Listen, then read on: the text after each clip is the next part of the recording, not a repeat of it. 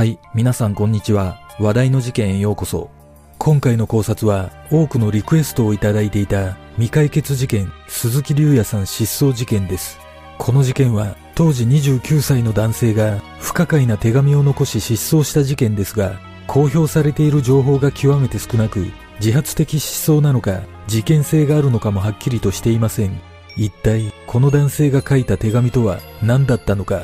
まずは、事件概要からどうぞ。事件概要。2003年5月20日、大阪市生野区で一人暮らしをしていた鈴木隆也さん、当時29歳が突然行方不明になった。隆也さんは失踪直前、自宅に置き手紙を残していたが、その内容があまりにも不可解なため、何らかの事件に巻き込まれた可能性が指摘されている。この事件はネット番組で取り上げられたことで話題となり、竜也さんの安否を心配する声が上がったが、その番組以外の情報はほとんど公表されておらず、現在も事件性の有無については分かっていない。間もなく失踪から19年が経とうとしているが、竜也さんが残した手紙の内容は解明されることなく未解決のままとなっている。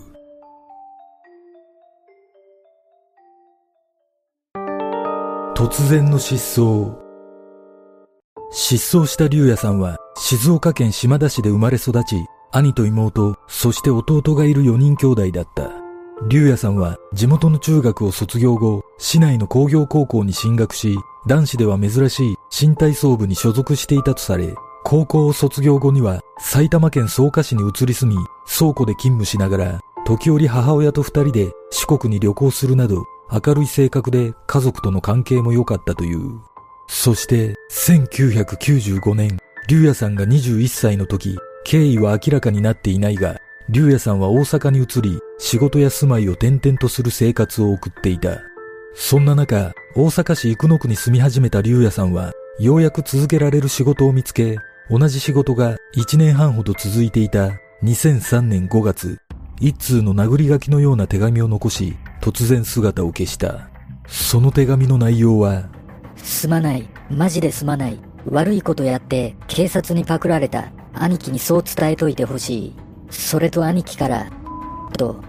にも伝えておいてと頼んでください。竜也。と書かれ、文字を伏せている部分には、個人名と当時の職場が書かれていた。この手紙を見て、不審に思った家族は、すぐに警察に確認を取ったが、竜也さんが逮捕されたという事実はなかった。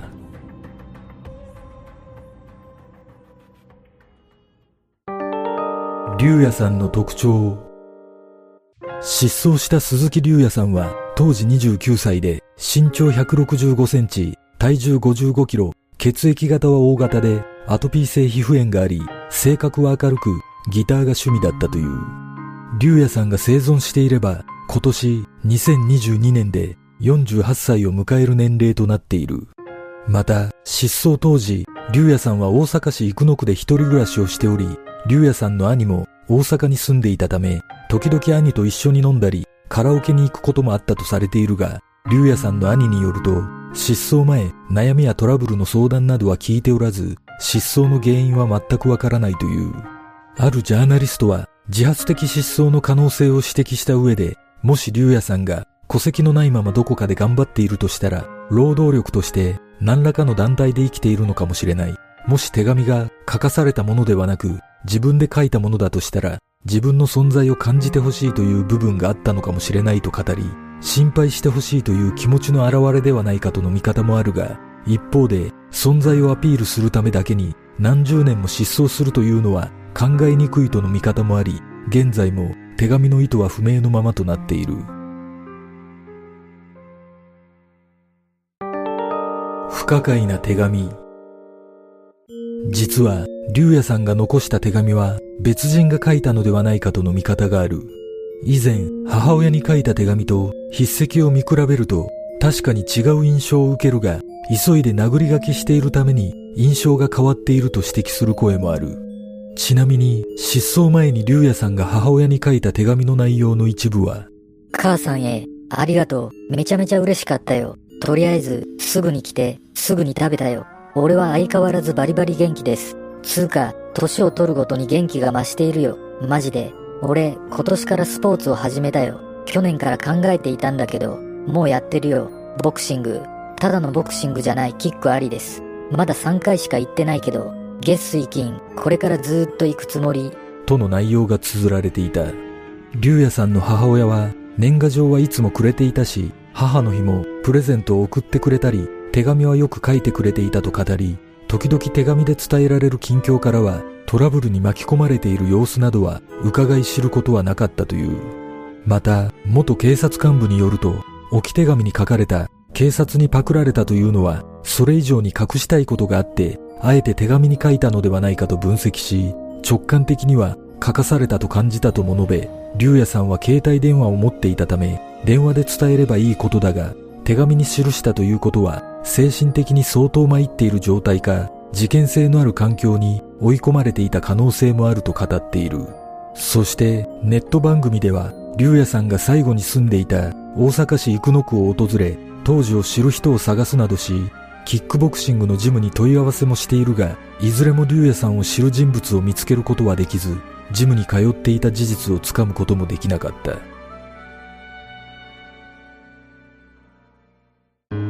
事件の真相とは？竜也さんの失踪後、母親は探偵事務所に捜索を依頼しているが、20日間の捜索の結果、竜也さんの行方につながる手がかりを見つけることはできず、失踪から約2年後の2005年4月、竜也さんの父親は他界してしまった。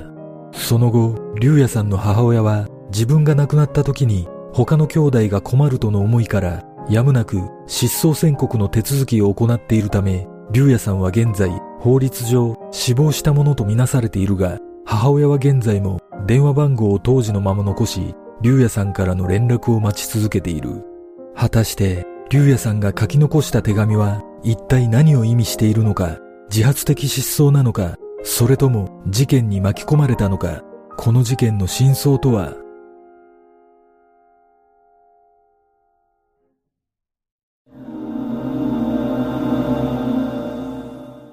この事件はネット番組で取り上げられた以外に情報が全くなく過去の放送が削除されているため、正直現在わかる情報だけでは、辻褄の合わない部分が多くあります。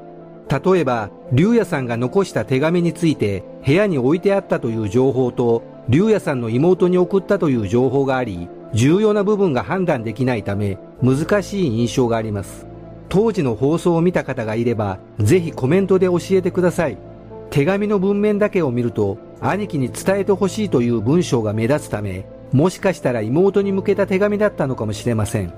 仮に妹に出した手紙だとしても、今度は警察にパクられたという過去形の言葉に違和感を覚えます。おそらく警察が調べたところ、事件性を判断できるような物証なども発見されていないと思われるので、やはりこの事件は何らかの理由による自発的失踪だったのではないでしょうか。この事件は情報が少なく、竜也さんの生活環境や交友関係などが全くわからず、さらに失踪時の所持品などの情報もないため、自発的失踪か事件性があるのかを読み解くのはかなり難しい印象があります。その中で手がかりをつかめるとすれば、やはり手紙の内容しかないと感じます。まず、この手紙はそもそも本人が書いたものなのかという疑問がありますが、筆跡をよく見ると文字の書き方の癖のようなものが酷似しているため私の印象としては本人が書いたもので間違いないような気がします。仮に本人が書いたものだとすれば、次は自発的に書いたものなのか、それとも何者かに書かされたものなのかという疑問が浮上しますが、自らの失踪を装って何者かが書かせたとすれば、嘘だとすぐにバレる警察にパクられたという文章は書かせないとも推測できるため、やはりこの手紙は自発的に書いた文章ではないでしょうか。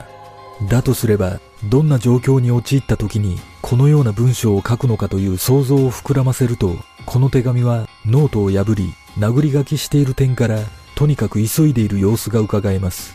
印象としては何かから逃げる直前や、またはどこかにすぐに行かなければならないといった切羽詰まった状況だったような気がします。そして、やはり一番気になる点は、なぜ警察にパクられたという嘘を書いたのかということです。このことから想像すると、確かに警察に捕まった事実は確認されていませんが、悪いことやってという前置きがあるため、おそらく警察にパクられるようなことをしてしまったことは事実なのではないでしょうか。だとすれば、手紙の冒頭で、すまない、マジですまないと、後悔とも取れる言葉から始まっていることも納得できます。仮に何かしらの犯罪に手を染めてしまったことを後悔して自首するつもりで書いたとすれば、逃走というよりもどこかで自ら命を絶つ選択をした可能性も考えられます。もちろんこれは私の知り得る限りの少ない情報での想像のため、真相は全く違う可能性の方が高いと思われますが、一つ気になることは、実は、竜也さんが失踪した2003年5月20日というのは、くしくも大阪熊取町で吉川ゆりちゃんが失踪した日と全く同じ日でもあります。もしかしたら同じ大阪で起きたこの2つの事件は何かしらのつながりがあるのかもしれません。皆さんはどんな考察をするでしょうか？